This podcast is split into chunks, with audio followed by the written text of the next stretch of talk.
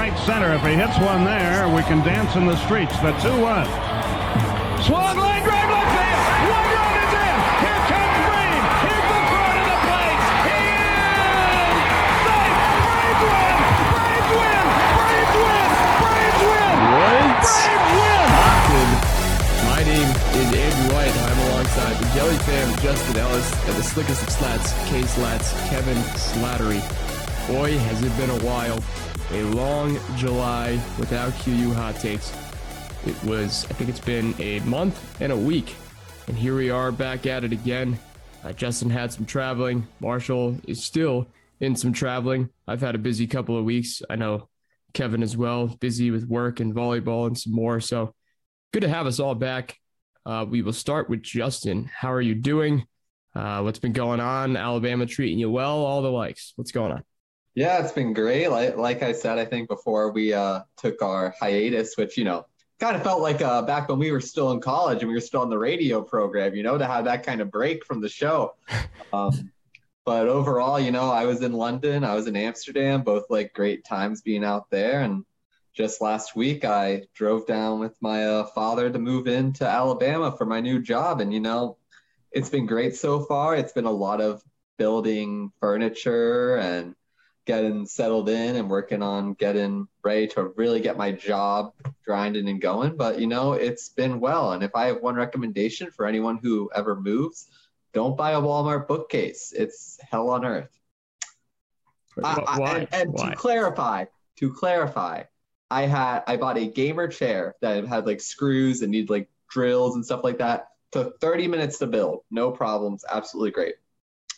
I bought these Walmart furniture bookcases, and they're they're about like eight total little squares, two a side, so it's a two by four kind of situation. And they're cloth and metal poles and plastic, and it takes me two and a half hours to build each one of them, just Each- because to put the poles in, and and they're up now, and the cloth's put in and all that, and um they don't stand up straight, and I don't think that's my fault. Um, I, I do think it's because it's just really flimsy material. So if you're gonna buy a bookcase, just go on Amazon and buy a wooden one. It was like it would have been like ten dollars more, and I made a grave error. What about uh, IKEA? Would you think that might be better as well, or no? You know, I, IKEA furniture treated uh, me and my my old roommate, the Force Man, pretty well. Uh, but um, I will say it is very hard to move with if you're trying to move shortly after. If you buy IKEA furniture, buy it at your destination. Don't buy it prior to you moving. And if you're going to move, I would probably scrap your IKEA furniture and start over. All of it made it here in one piece, but you know, it, it gets dinged up pretty dang easily. So I got a few scratches and bruises on everything and not worth it to save these 20 to $200 small pieces of furniture. Would have rather just rebought it. Um, so yeah, IKEA's great. Don't move it though. Sounds good, Kevin. How's your July been? Uh, did you did you win the volleyball league, or is that still going on, or what's up? that's still going on. I mean, I will say it's been like we've been up and down. We had one week where we went 0 and 6, and we absolutely got our asses handed to us, honestly. There, there was this one old guy on the other team who just knew how to like place the ball in perfect spots.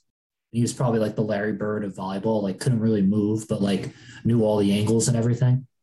Um, and then another week we went four and two, and that was probably the best week, or not not week, but best day I've ever played with volleyball.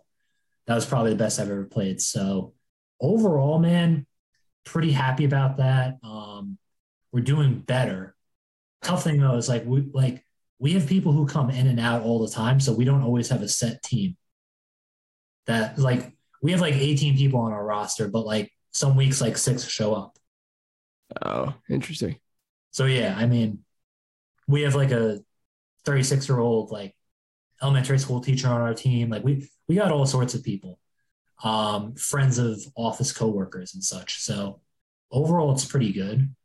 Um, not much in the way too socially. I mean, my brother came down with COVID after going to orientation, so he's up in his room right now, which you know that, that really sucks for him because he was like being very careful and stuff, and then he went to orientation, didn't you know? He was in like a big mess hall with like a couple hundred people, and then I guess he just got it. But you know, it, but it's it's just so random. Like I like I've been going to office to my office without a mask, and it just never crossed my mind. But I don't know. There you go. There you go. Well, I'm glad he's doing. I'm glad he's doing better. Hopefully, he recovers well. Sure, he will. Um, let's let's get after some sports. We have a lot to discuss. We might skip a couple yes. of things here depending on how much we talk, but um, more. We'll start with some uh, recent news. And Luis Castillo, the pitcher for the Cincinnati Reds, or I should say former as of yesterday, was, you know, he was going to be traded. People knew that. Yankees were a possibility, other places were a possibility. And he now lands on the Seattle Mariners. How do we feel about that? He is currently a 2.86 ERA. He has not played a full season, of course, as he hasn't done that, frankly, in a few years. Um, is this a good move for the Mariners? How much does it move the needle? I'll say it, it doesn't move the needle uh, that much right now. Uh, I think the Mariners are still considered one of those fringe wildcard teams. Maybe it'll help uh, win a game like that. But I will say, future wise, if they keep him for a little while, between Julio Rodriguez and Kyle Lewis and Kelenic and some of those other young prospects they got, having a guy like Castillo, if he genuinely has a sub three ERA for several years to come, uh, they could be cooking with something.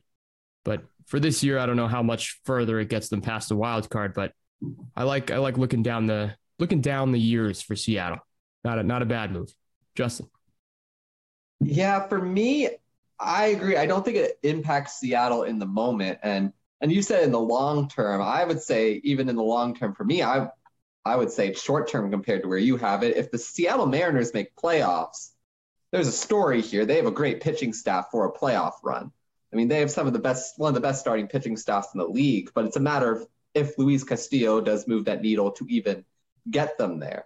Um, and I just am unconfident in that with how well the AL East has played this year. I mean, it's it's going to be a very tough run for Seattle to reach that point. And Castillo, I've been in on, I've been out on. He's a very hard guy to predict. I mean, he's young still, so there's still a lot of years for growth, but he hasn't shown me anything that makes me think that he's a great long-term option yet for the Mariners to sign to a long-term deal. And to my knowledge, unless someone tells me otherwise, I don't think he has signed any kind of deal, or it doesn't sound like that any deal's imminent at this moment. Um, so it really could be um, similar to like a rental situation. I, I believe Castillo still has an- another year on his contract. Is that right? Or is this yes. last? Yeah. No, I, th- I think he has one more. Okay, that's what I thought. So he has another year. That's that'll help a bit. Let the Mariners see how that plays out. But it could be one of those situations where if you don't end up winning now, you just let Castillo walk and you try to figure something else out because he's probably going to ask for more money than he's worth, in my opinion. Um, very similar to kind of like Kris Bryant getting traded to the Giants last season. That's the kind of similarity I see here. Just you got one more year the boot on the contract. It's actually, as a Phillies fan, it's very similar to the Kyle Gibson situation when the Phillies trade for him from the Rangers. Guy on a two-year deal, having a really excellent year, but not a guy who's had in and out great success. So you're definitely going to see that kind of cool down. And I think Castillo's better than Gibson, but I, think it's still a tough sell for a team like that to feel a lot of value in that player unless they put up the two consecutive years. What I will say before Kev goes is they're currently right now in the wild card spot, and I think um, they're you know they're second right now in the wild card. I, I don't really see a world where they kind of fall to you know the Guardians or the Orioles or the Red Sox or anything like that. Um, but I could see where being the wild card could potentially not be enough either. But you're right with the pitching staff. Who knows? So, uh, all right, Kevin, your take. Yeah, I mean, in terms of trade partners, the Reds and the Mariners are kind of like bosoms mates at this point because, like, they, they also traded for Jesse Winker and Eugenio Suarez from the Reds too. So there's a little bit of a rapport there in terms of those two teams being trade partners with each other. I will say though, I like this approach by the Mariners because the two teams, obviously, I think in the ALCS that everybody thinks are going to be there are the Yankees and the Astros. But if you're the Mariners as an organization, no one's banking on you to obviously win the whole league. You have Julio Rodriguez, who's panned out and looks like he's a star in the making. Kelenic hasn't really panned out to a large degree. Um, he's in the minors. Maybe he comes back up and it's good. But you have good pitchers now. You also have Robbie Ray. Um, and this is a good turnaround from like a year or two ago where you had the team president basically say that to like basically like a I think it was like a radius club or something. It was like a baseball fan club that like basically they were manipulating contracts and trying to keep people down to keep salaries low. This seems like a team now that's seemingly turning it around and going in to some degree in terms of making assets, trying to be better. And this is a team too that's also at the longest playoff drought in I think all of the big four sports. They haven't made the playoffs, I think, since 2001 when they had that great Mariners team. So at the end of the day, the Mariners have consistently disappointed people for the last 20 years and through much of their existence, honestly, having some great players. So if they just get into the postseason, I think it's a huge win for the people of Seattle. You're giving me some fear here, Kev, because in the MLB, you know who has the second longest playoff drought? Who? The Philadelphia Phillies. Oh my! which has which is a huge difference in the Mariners because the Phillies, I believe, haven't been there since 2012, 2013, and they have the second longest drought in the MLB, which says a lot about MLB turnover and ability for teams to make playoffs in that league yes. and turn around teams quickly. But yeah, I definitely have that uh, fear. And for all the hate I did give to Luis Castillo in general, I do think the Mariners made the right trade there. I mean, they gave up their first and third prospect, I think, but I think for how those prospects would probably turn out in the Seattle organization, I think it's a huge win um, mm-hmm. for Seattle, regardless. I, I, think they definitely used their assets well for that deal. I, I can't believe Luis Castillo finally got traded too. That guy's been like on the trade block for like eight years, seemingly. That's true. I, I think it's been like his entire life.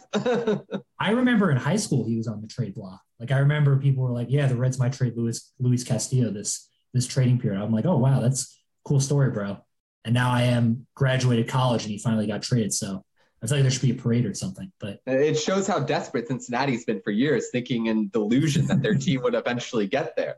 And then right. they trade away Winker and Suarez in the offseason yeah. and then never bothered to do anything with Castillo till now and now they're they're, they're trading the, Naquin too. It, it's just everybody's just they're done. They are just they're, they're, finally done. You know, good for them. Uh, okay, next though on the uh, the trade market situation is Andrew Benintendi going mm. to the Yanks. So he's currently now on the Royals. He was on the Red Sox for obviously uh, I believe it was six years or something like that. Um, so he's on the Royals. He just signed a one year deal to play this season currently for eight mil, and now he's on the Yanks. How do you feel about it? the Yanks? Gave up four prospects, none of their top three prospects. Um, for Benintendi, who currently has a 316 batting average. He was the former first round seventh pick. Uh, good move by the Yanks. They need it. Joey Gallo's been not good.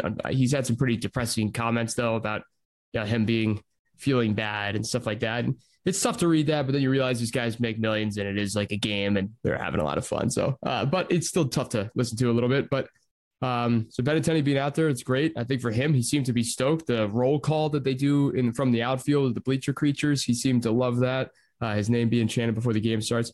Uh, it's a good move for the Yanks. It gives uh, gives more depth in the outfield, helps them out hitting tremendously, which is very necessary. Uh, the only concern I have is after this year, I find it very hard to believe he doesn't want a monstrous contract. So I don't know if the Yankees are just doing this right now just to try to win the World Series right now and get rid of him, or if they're going to have more struggles with contracts moving forward.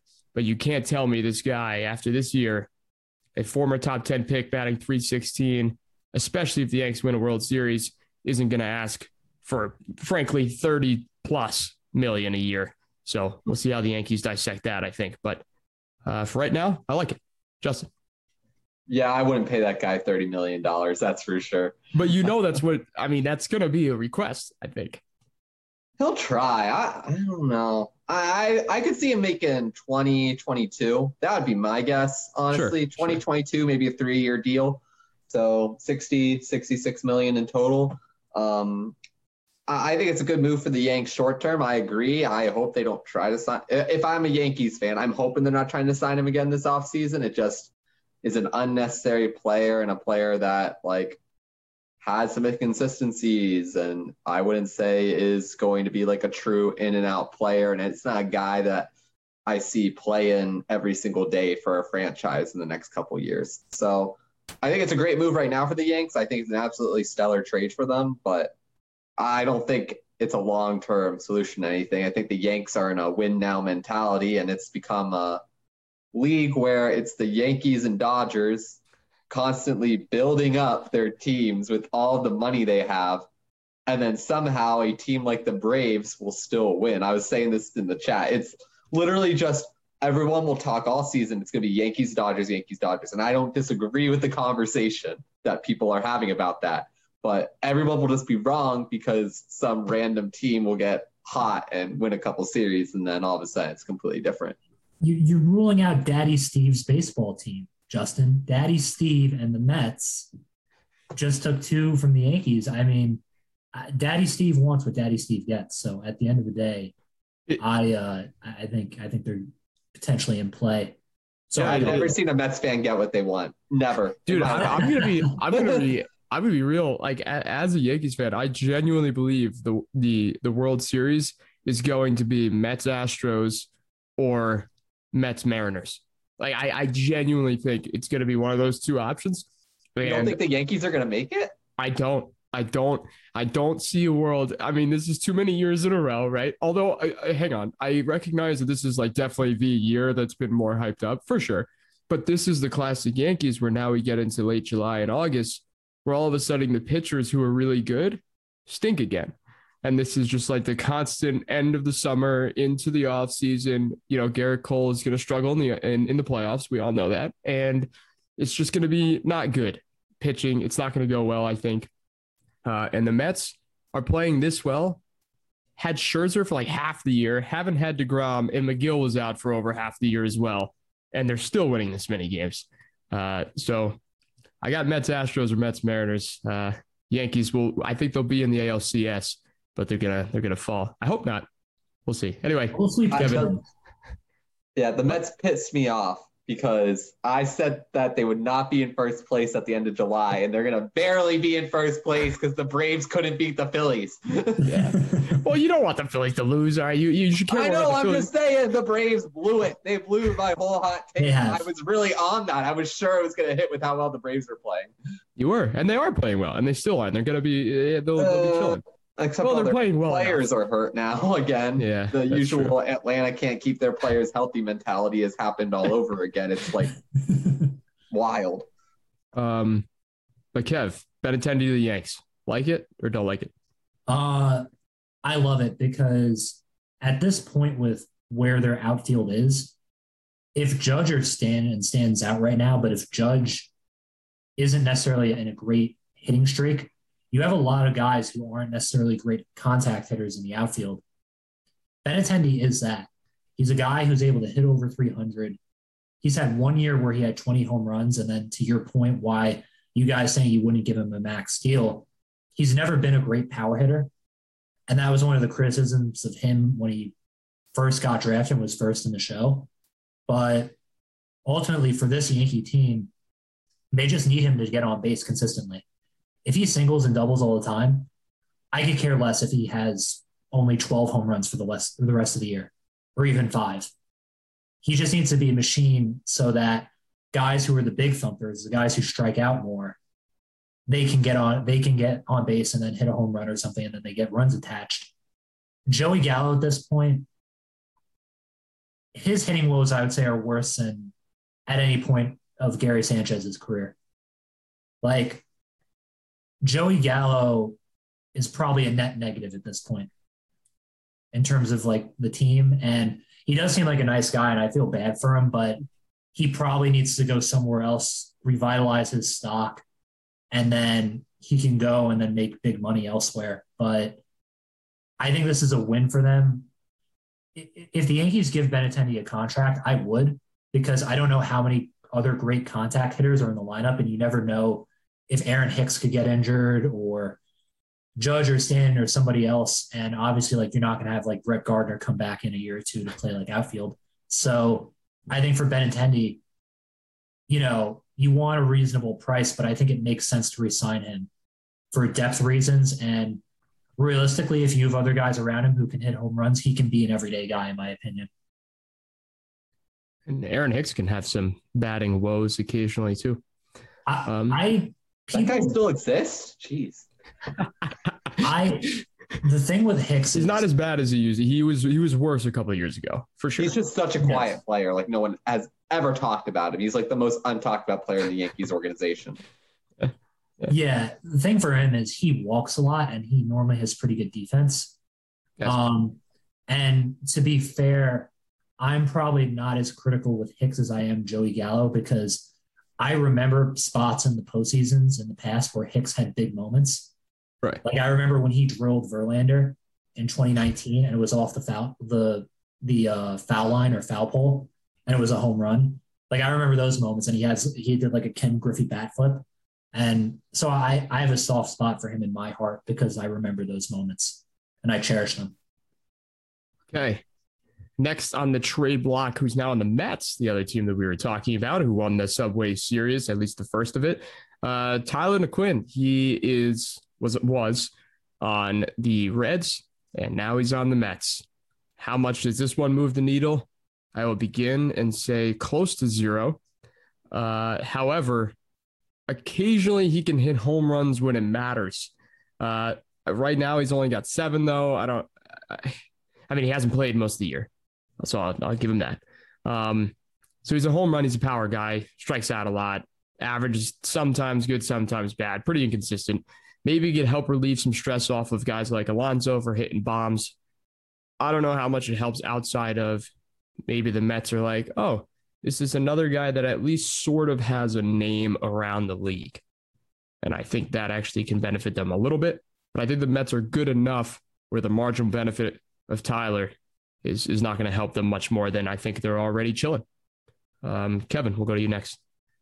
I would say for I was looking up his stats and I found something someone reported on this that he's left-handed and he hits 264 and slashes 333 and 472 off of righties.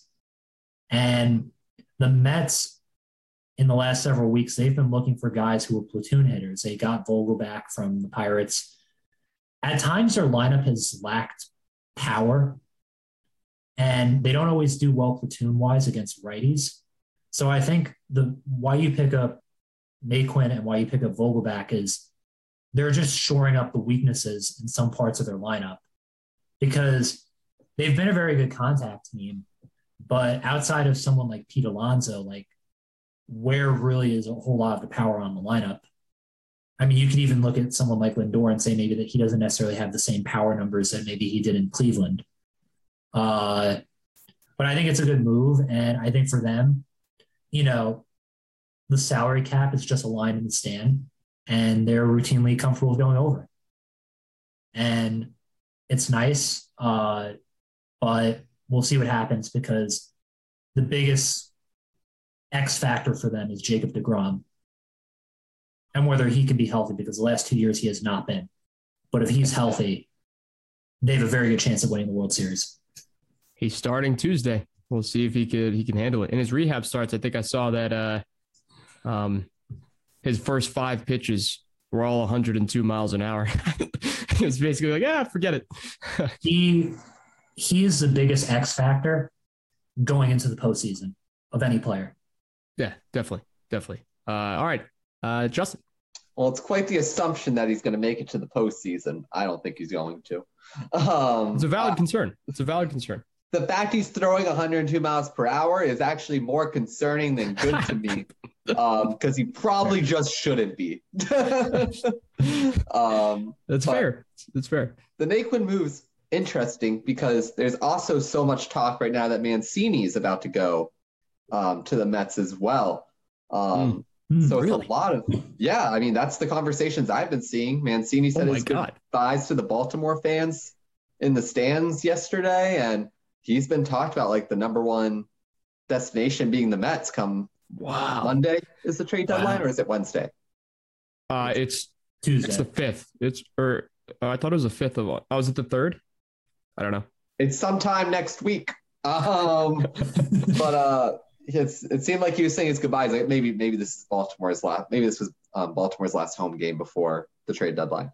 But regardless, like he seemed to be starting to say his uh, goodbyes, and the Mets are the number one target. So I think it's a weird to be adding Naquin on top of that.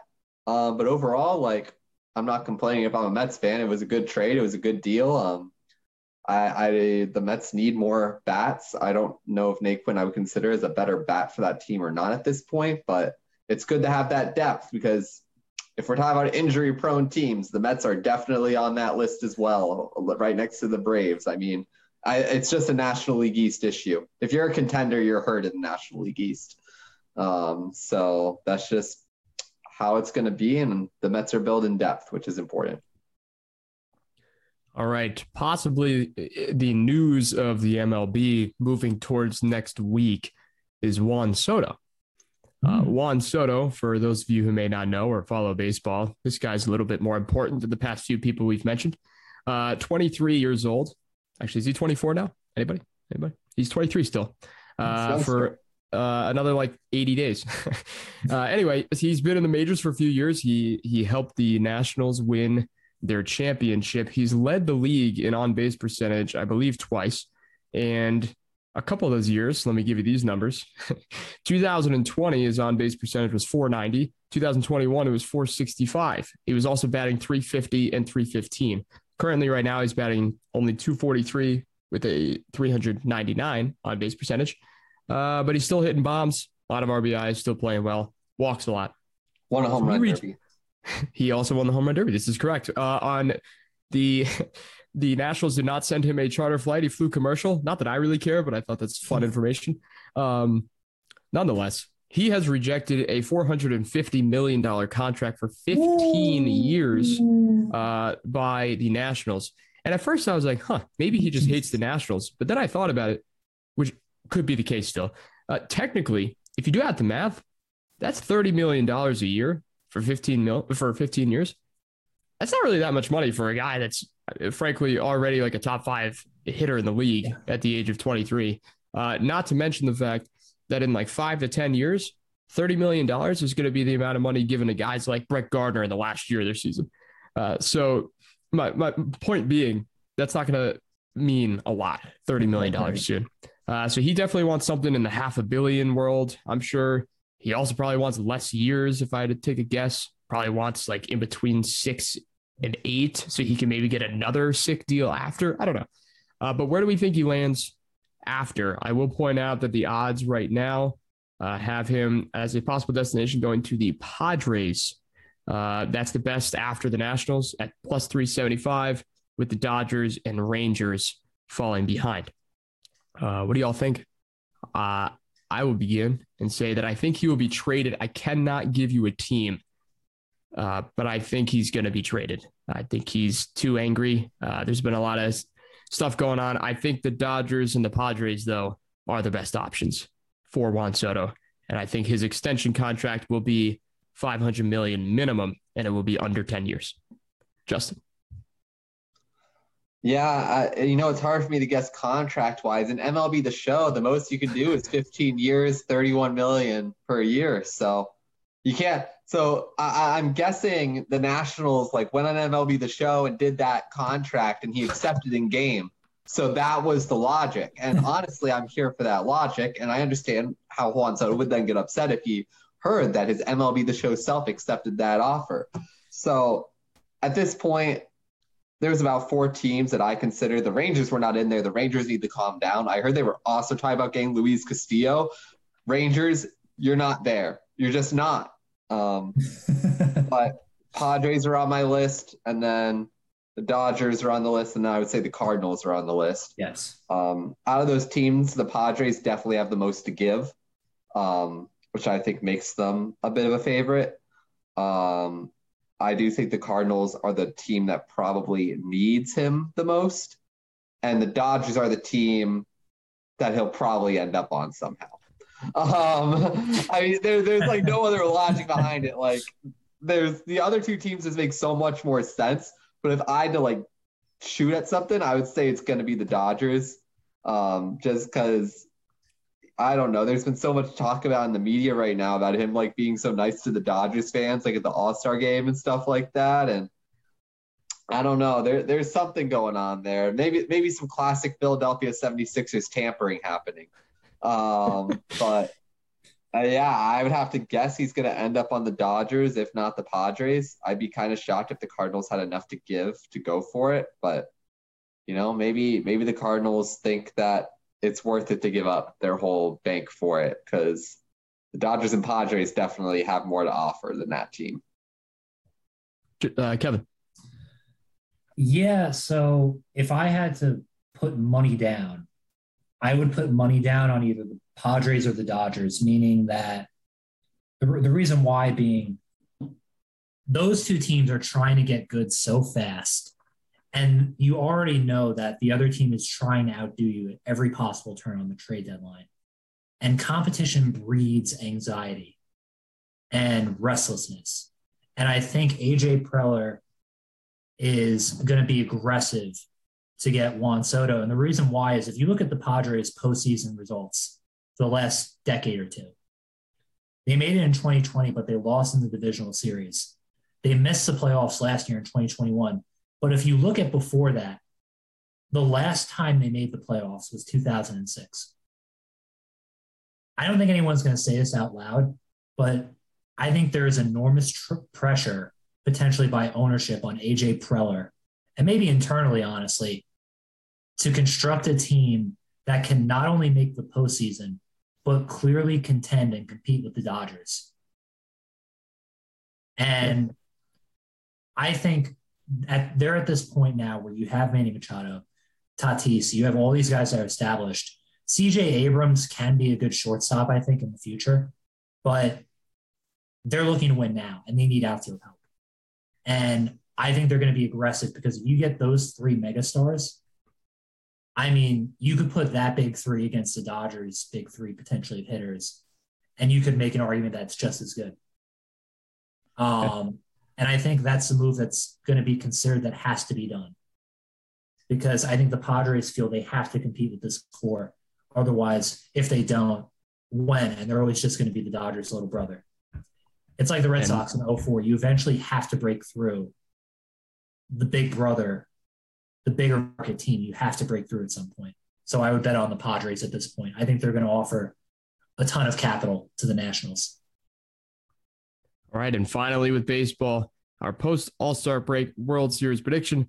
I've already mentioned this, but I'll actually I'll, I'll sit firm here, at least for right now, in late July. Mets, Mariners and the Mets win the World Series. There you go, Justin.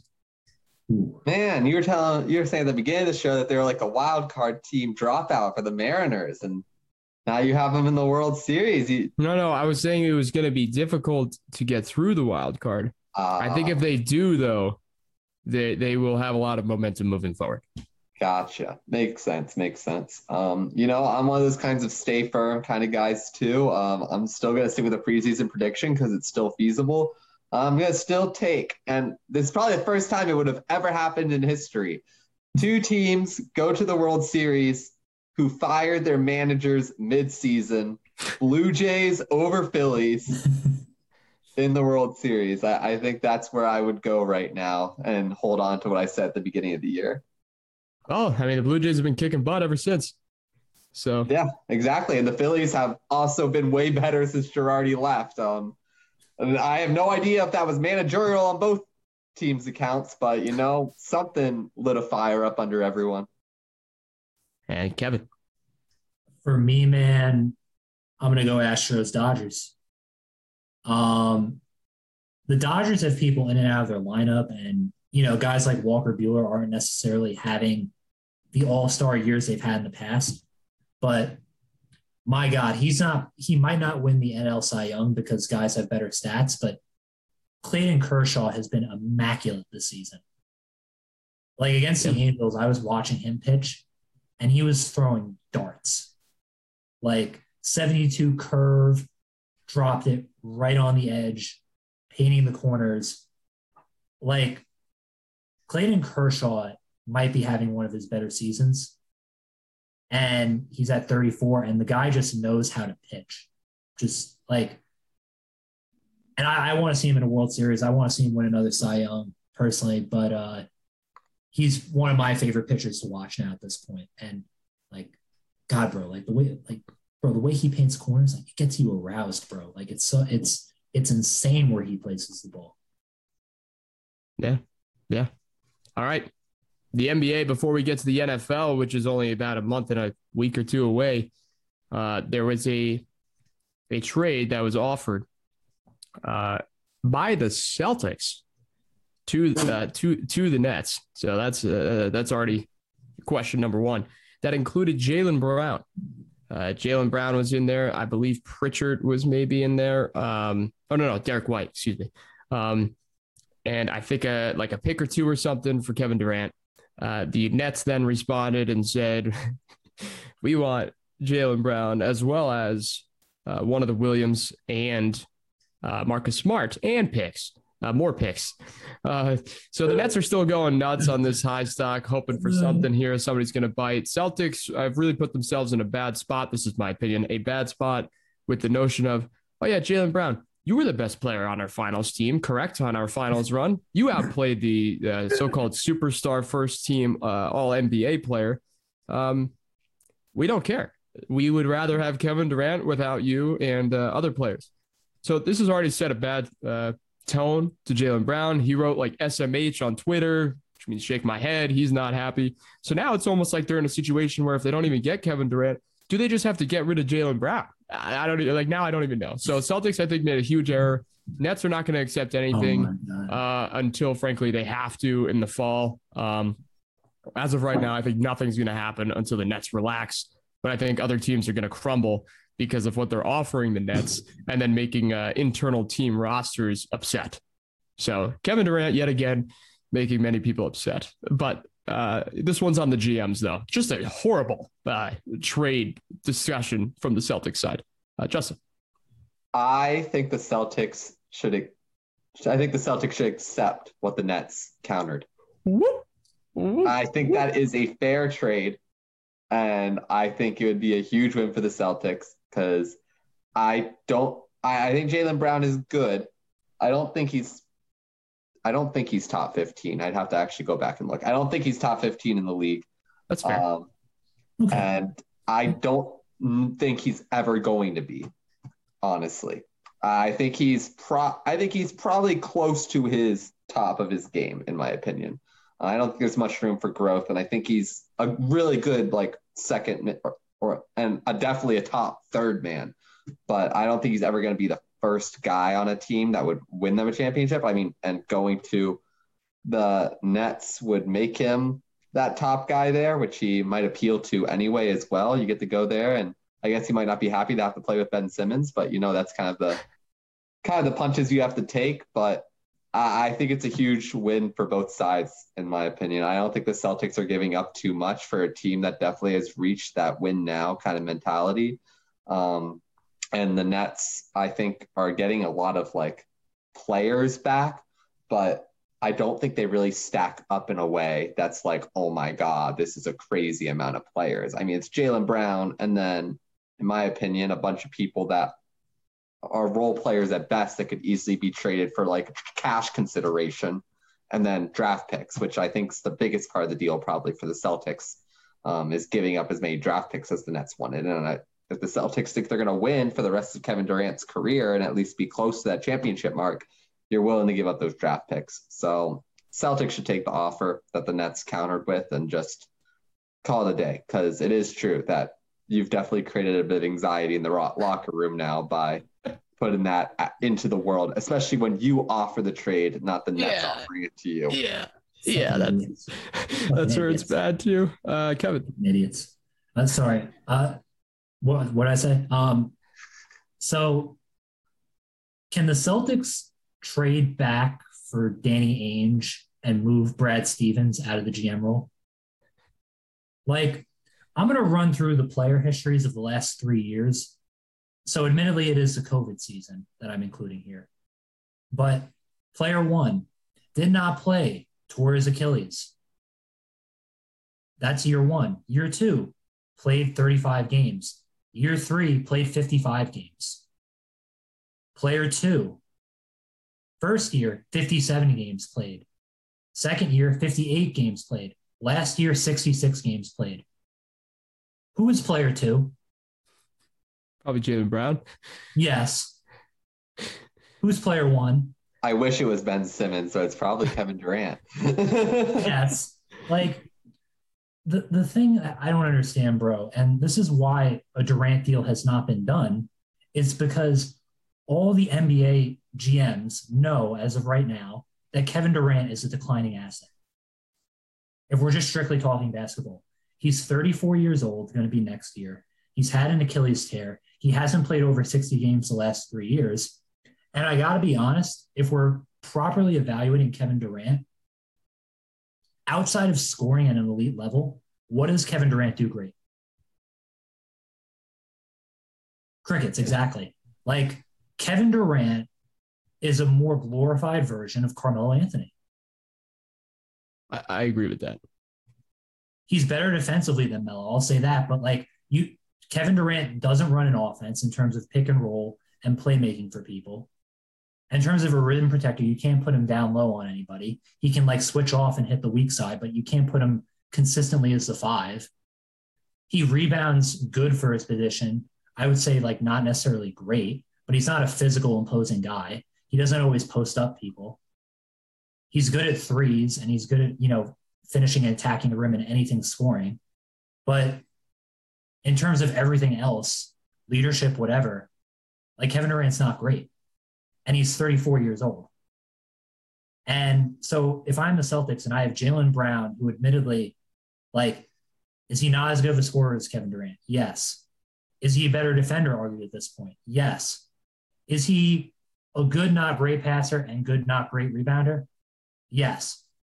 But he's 25 years old. And if I can potentially bank on that he could get better for the next three or four years, and I could have three or four more years of prime Jaylen Brown, why would I give that up for maybe two more years of prime Kevin Durant?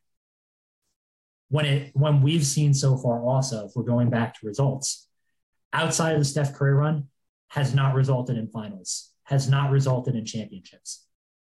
Before Kevin Durant went to Golden State, if you said out of a lineup, pick LeBron James, Steph Curry, Kevin Durant, 70% of NBA fans would have had Kevin Durant third. The narrative only changed when he went to Golden State. So you question who he is mentally. You question who he, if he can lead. You question his health. You question his age. You question what he does great outside of scoring. Like, it's not even so much giving up the other guys, other than the fact that like you have two very good to great small forwards who can get their own shot offensively in their prime at 24 and 25. The Clippers have that, but those guys are in their 30s. The Lakers had one, and he's 36 going on 37. This was asinine if you're a Celtics fan. If I'm a Celtics fan, I want Brad Stevens removed from GM duties. I don't want to hear about you again at this point. Like he has to be moved somewhere else. And honestly, if you're the Celtics organization, you might have to move him at this point to tear the bridge. I mean, Jaylen Brown literally responded with SMH on Twitter. And, and I would understand with his production, why would you think about trading me? Considering who I am, where I am now, and what I can bring you, why would you consider trading me? Uh, I'll stamp it right now. Hot take next four years, Durant will play all four years and will have a better four years than Brown. And I don't think it will be close. I think Durant, when he plays, will be 100% better no matter where both the players are. I don't care if they're on the same teams, different teams. I don't care if Durant's playing for the Rockets again. I, don't I don't care who he's playing for because here's the thing. The Celtics don't need a ball handler. They just brought in Brogdon and Tatum's been doing great. They just brought in Gallinari. They have a great team out there with Durant. They just need Durant to go out there and score. They don't need him as a leader. Tatum's a leader. I'm willing to say it. Tatum has to be a leader now. I mean, he's on a top team, and that's the difference right now is that they just need a bit more leadership. Jaylen Brown isn't the leader of that team. He may play like he's a leader occasionally, but he is not the guy in that locker room who's hyping people up on a day to day. And I don't think Durant wants to be that guy either. He just wants to go and play his game, make his money, and win, in my opinion. I don't think he wants to be the locker room presence that other players are and makes other teams. I think he wants Tatum to do it, and Brogdon just does the ball handling, and then you call it a day. I think it's a way better option, honestly. But even mentally, here's the thing with Durant that I don't like and respect. If mentally you were you were, were at this point OKC, you couldn't win the title, right? You go to Golden State. If it was really all about winning, if it was all about winning, you would have stayed in Golden State and you would have been Lord of the Rings. You would have been the Lord of the Rings if you just stayed. But he didn't want to do that. He wanted to go and I guess be the guy. And he says he doesn't listen to people, but he clearly does. And I don't think he knows what he wants out of basketball. I don't think he knows if he wants to be the guy. I don't think he knows if he wants to be the Lord of the Rings. I don't think he knows if he wants to just be somewhere forever and be beloved. I don't think he has any idea what he wants. Like, and this is a guy who's a, and I'm saying this about Damian Lillard. Damian Lillard, regardless of whatever you think about who he is, what he represents, what he believes, you know where he stands. I love Portland. I want to be here for my career. You know, maybe maybe you could say like, "Hey, LeBron James, I'm coming to this team. I want to win here, so trade all the young assets." You know where LeBron James stands. Steph Curry, I want to be beloved and I want to win titles. I'm willing to take pay cuts, whatever. You know where these players stand when they build the teams at, and the GMs aren't confused. Kevin Durant, you don't know what he wants. Like, honestly, after four or five years, and I'm kind of saying this now as like a cathartic experience, but like, what does he want? Uh, I mean, for me, I think it's kind of like the soup too hot, soup too cold, cold soup about right. I mean, yeah, he wanted to go win. He went to go and stay and won. Then he came out here and was like, I want to be like the guy on a team. But when he got into that situation with the Nets, he realized that he kind of had to be the guy on and off the court. And he realized that's not what he desired. I think he just wants to be a guy on the court. He wants to be the guy to go to on the court but he does not want the responsibilities what happens in the background. He wants the responsibilities of playing basketball. He does not want the responsibilities of being the GM LeBron and taking care of the locker room at the same time. He's not a babysitter. He doesn't want to be like that. And that's a bad like mentality player in my opinion who's that good and doesn't want to be that guy, but that's who he wants to be. And for that, I mean the Celtics are the perfect situation. It if you demand responsibilities on yourself as a person, whatever walk of life you are, and you say, all right, I, I want to be the guy, I want to get paid, or I want to be in charge of this company. Like I, I have a boss at my company, this guy, John, and he's hands on with everything. He knows what he's doing, he knows what he wants. But if he just came in one day and was like, and we're like, yeah, John, like, you know, we can't get shit out to construction, whatever, and like shit's kind of fucked. And he's just like, yeah, I don't really see how that's my problem. Uh-uh.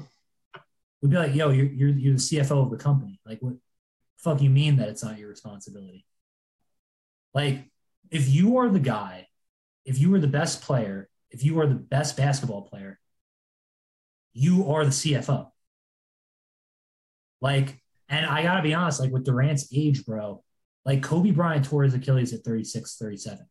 Like Durant's already torn his Achilles. Like, like fickle personality combined with fickle health and like questionable ability in terms of Jaylen Brown, like, like, why would I deal for that, bro? Like, why would I deal with that? All right. Because they add they add value. You know, it's like a, it, you know what? I, I was to say. I was thinking about this works, and I don't think it exactly does, but I'll say, you know, it's like here, our show. Let's Oh, just boy. say. Oh. Uh, Uh, Andrew Andrew White, the man over here. You know, he's the captain. He's like in charge of everything. He does all the editing behind the scenes. He makes this sound amazing every week. He posts on the social. He hosts the show. He does the whole shebang. He's like the hero and the beloved like guy of this show. Like no Oh, wow. questions asked. Yeah. But you know, there's people like me who you know I don't want to do all that stuff. I want to occasionally send Andrew some questions, and I want to come and fight you guys about sports on this show. And you know what? I ball out on this show. And that's the KD mentality right there. Uh, I have it somewhere in this head. So I like it. Yeah, I like I'm it. just here to ball out, man. But you know, I leave our hero Andrew White to take care of the rest. You know. All right, all right. We're doing the nice, the nice sappy things to me. I appreciate it. But yeah, no, you do ball out. You both do. Do ball it's a out. pleasure. It's Sorry a fun. No, no, No, no, no, no. I, I, I talked for a long time. I'm sorry about no, that. you're chilling. You're chilling. No, I we go back and forth. This is good. We let. this is what It's let. GM Andrew White wants over there. This is good. This is this is why we can't possibly talk about the rest of the NFL topics that we have, but we'll discuss it another time. We'll get to the can it. take NFL another- commercial when he comes back. True, true. Well, maybe we'll we'll grab like a couple of them. Uh, nonetheless, appreciate the comments. You are the man. Okay, Ayton's contract, DeAndre Ayton, for those of you who don't know, was on the Phoenix Suns. He still is on the Phoenix Suns. The Pacers uh, gave him an offer of the max contract. This this is very complicated. I'm I'm going to try to explain it quickly. If you don't get it, doesn't really matter. Uh, the Suns basically had to match the offer within a 48 hour period. Otherwise, the Pacers would acquire DeAndre Ayton for whatever their you know contract was with him. Basically, meaning the Suns ran out of time to trade and get assets for DeAndre Basically, meaning the Suns blew it. Uh, then, uh, because of this, they decided to then pay for him, a guy who literally doesn't want to play for the team in the playoffs. He sat the bench and told Monty Williams, "I'm not playing for the rest of the game." Uh, so this is a guy who doesn't want to play for Phoenix. They don't value him the way he thinks he should be valued, uh, and they don't think he tries nearly as hard as his gifted talent ability is.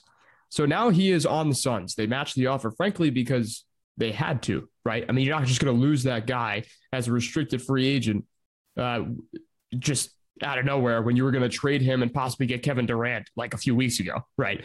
So now they kept him. They paid a max that they didn't want. He's on the team. Wh- wh- What do you guys think of this? What the hell's going to happen? Is he going to play? I mean, as of right now, he is a Sun. I'll put it this way: the Suns are going to need to find a way. And by the way, he now because of this, for whatever the reason the rules are, he cannot be traded until January. Uh, this is the situation that that is important info in case anybody missed that. So really, the Suns took too long here. That's kind of the synopsis. Um, the Suns are going to need to try very hard to get this guy to play because you don't want a Ben Simmons situation here. They need him to play and they need him to be good. Uh, and then they can decide in January if he actually all of a sudden starts to enjoy playing in Phoenix or he's just good enough that they can try again in the trade market that they so failed this offseason. Uh, they need this guy to play or they're going to be in a bad spot January and get pennies for him. So we'll see what happens. They paid a contract they don't want. I think the Suns are screwed uh, in, in the coming seasons with the Clippers and the Warriors and the Mavericks and frankly the Lakers, especially if they get Kyrie. Uh, I think the Suns window uh, is rapidly ending uh, because this offseason and uh, how they were treated by the Mavericks in game seven, they, they've made a lot of mistakes very quickly. So I worry about Phoenix. I do, but they need him to play now. Justin. Yeah, I mean, I think you hit a lot of nails on the head there. I mean, they kind of got screwed into this contract. They can't trade him till January. I I don't think he's going to sit out like Ben Simmons. If I think anyone's going to sit out like Ben Simmons, it's the guy we just talked about, Kevin Durant. If the trades can't get done, he might Yeah. sit.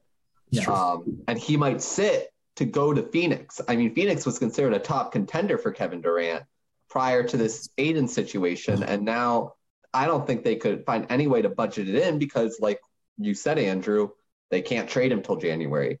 So is there a situation where Durant sits around till January and then the Suns block that trade? I think 100% because, like we all said, Suns didn't want to take that contract, but they had to, not because they wanted to play necessarily, but because they want to get something out of him value wise in some kind of trade or deal. They need to get something for him. And and I agree. I, I think the Suns are in a tough spot right now, but if they're able to somehow secure Durant or another top player by giving up DeAndre Ayton come trade deadline for the NBA this next season, I, I think it works out in the end. It's just going to be a very tough deal to move on. But I understand the theory of not wanting to lose out on anything you could get for such a young player simply because someone offered him a contract and he refused to sign an RFA deal prior to that. and now it's delayed eight months later uh, than they wanted this to be done. Um, all right, Kevin. Yeah, well, again, this goes back to what I said before the Kevin Durant hesitancy. Like, Phoenix was, by all accounts, along with Miami, maybe one of two teams that people were like, oh, they could be in the driver's seat for KD. And again, the uncertainty about, you know, some people were like, well, because of the Rudy Gobert tra- trade with like the five draft picks, you might have to deal 10 picks to get KD. And I think a lot of sane GMs around the league, or, or like even just moderately intelligent GMs, are going around looking at each other like, like 10 draft picks for like a 34 year old with already a torn Achilles. Like, what? And so for, I think Phoenix, I think they were looking at it. I think James Jones was looking at it like, I don't really like the asking price. I'd rather just roll it back with the same team we had last year. Now you can argue that the team is peaked, and especially with Chris Paul being like 38, that there's a, like a really small window, if not already closed. But if I'm Phoenix, at the very least, I have a fun, exciting team that I'm going to be able to roll back with. And if you acquire, um, if you acquire KD or someone who's like an aging veteran and you get basically unearth your whole infrastructure of your team, you know, this could be an instance of do you prefer a slow stagnation and then decline? Or do you prepare do you, or do you love an immediate drop off? That's like, you know, Six Flags Park. Um, because some people sometimes you can make a decision in life or in sports where you can you can delay a stagnation or a decline but then you can make a decision that just completely screws you over and you absolutely mess up whatever you know inner peace or security you had um, the one thing can i just say one thing too about player perceptions i think needs to be noted because I, I was saying before like what does KD want and this is what I mean, like what NBA players should consider at this point. Fuck the fans. Like, fuck the fans. Like you're you're on earth for a certain amount of time. And in that time, you can't always be concerned about placating other people. Obviously, like, should you lead a moral life? Should you lead a life of values? yeah, I'm not advocating that you just live a hedonistic lifestyle and just have no morals. But if you're an NBA player and you're thinking like, well, what like what do what what do the fans think? Like, what do people think about me if I do this that? What do you value? What do you want in your life? Do you value people? Do you feel like you love the people you've been with and you want to stay with an organization for your whole career? Is winning everything and you want to go anywhere that's going to give you the best opportunity. There's something in every player's mindset that can be beloved by a segment of fans in any sport. Because again, people have different personalities, people different drives, different motives. But the worst thing you can do as a player or as a human being is to say, yeah, you know, screw trying to make myself what I want to do. I have to placate the people. And that's what I think Kevin Durant's been doing. Sorry, but like that's that's just what I was getting at before. All good. All right, we're going to do two incredibly rapid NFL questions, not even talk about it, just a quick opinion, and then a hot take. We'll end the show. Uh, we'll do more of the NFL stuff next week, although it's going to be a little bit late, but nobody cares because it'll be closer to the NFL season. It'll be August. It'll feel better. Um, but right off the bat, quickly, Baker Mayfield to the Panthers. Panthers play the Browns week one. Get your popcorn. Uh, real quick, uh, we'll we'll talk about this as the season gets closer. Obviously, uh, will he start Baker Mayfield for the Panthers? And was this good for him? Those are the only two questions. You don't have to elaborate. I'll begin. Great move for him. Love it. I think it's awesome. And be- I'm saying that because I think he will start week one and he's going to beat the Browns. And my God, his career is going to make a big switch. That's what I'm going to say. Jess. I agree with all of your sentiments. I'm unsure, except for the part where the career makes a big switch. Um, I think he'll be back to where he was prior to his injury, but uh, I'm unsure how far that will push him this season. You know, I think it was a big win for the Panthers' record. I don't think it's going to do much for them. I had them going one and 15 originally. I now have them at around five and 12. Oh my God, giving them the work on your schedule. Tough, tough. Uh, Kevin. Um, I'll, I'll sign off to everything you said, White. Yes and yes. Um, good move, but I think his career could still be somewhat like Andy Dalton to some degree. Okay. Uh, next one. Kyler Murray because this is now like a week or two old. So I figured we'd drop this one or say this one. Kyler Murray's contract, uh, it was leaked. He got a massive contract. He's now the second highest paid quarterback in the league, I think, right? That was correct. Yeah, I think he's the second highest paid. Um, the same guy who yells at his offensive line and they hate him back. And yeah, and he also said he doesn't even want to play for them. Uh, okay. it, it's been leaked that there's four hours of independent film study, keyword independent film study, and keyword four hours uh, a week, week uh, that he needs to study film because apparently he rarely studied film. Most of his stuff is uh, improv out there, I guess, which is what makes sense of the playoff performance that he had.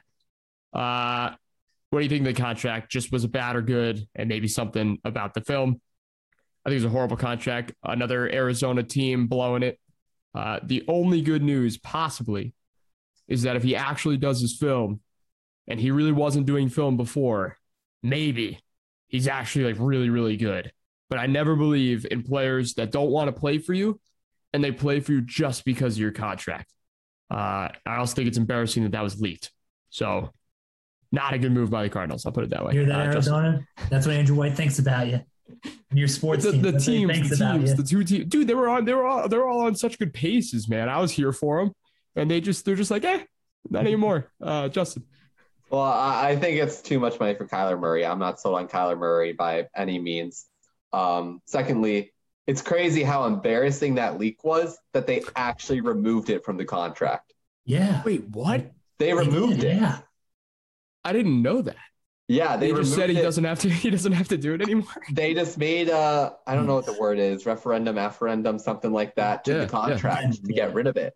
Um but I understand why. I mean Kyler Murray, popularly known for being a huge gamer. He's part of um FaZe Clan actually, and he's one of their primary investors as well, which just went public and is doing really well, by the way. Um, but now they've also traded for Marquise Brown, who is a huge gamer, who we were talking last offseason how he might possibly leave the NFL to become a Twitch streamer.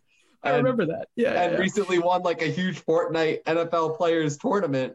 Um, and I don't think that's going to help Kyler either, but maybe it'll give some good connections with his wide receiver and the, the connection will work well. But oh, I don't think Kyler Murray can throw that far to Brown anyways.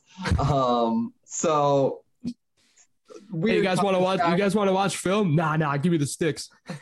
Yeah, we'll watch film. Show bring up that Fortnite Battle Royale. I want to rewatch my dubs, baby.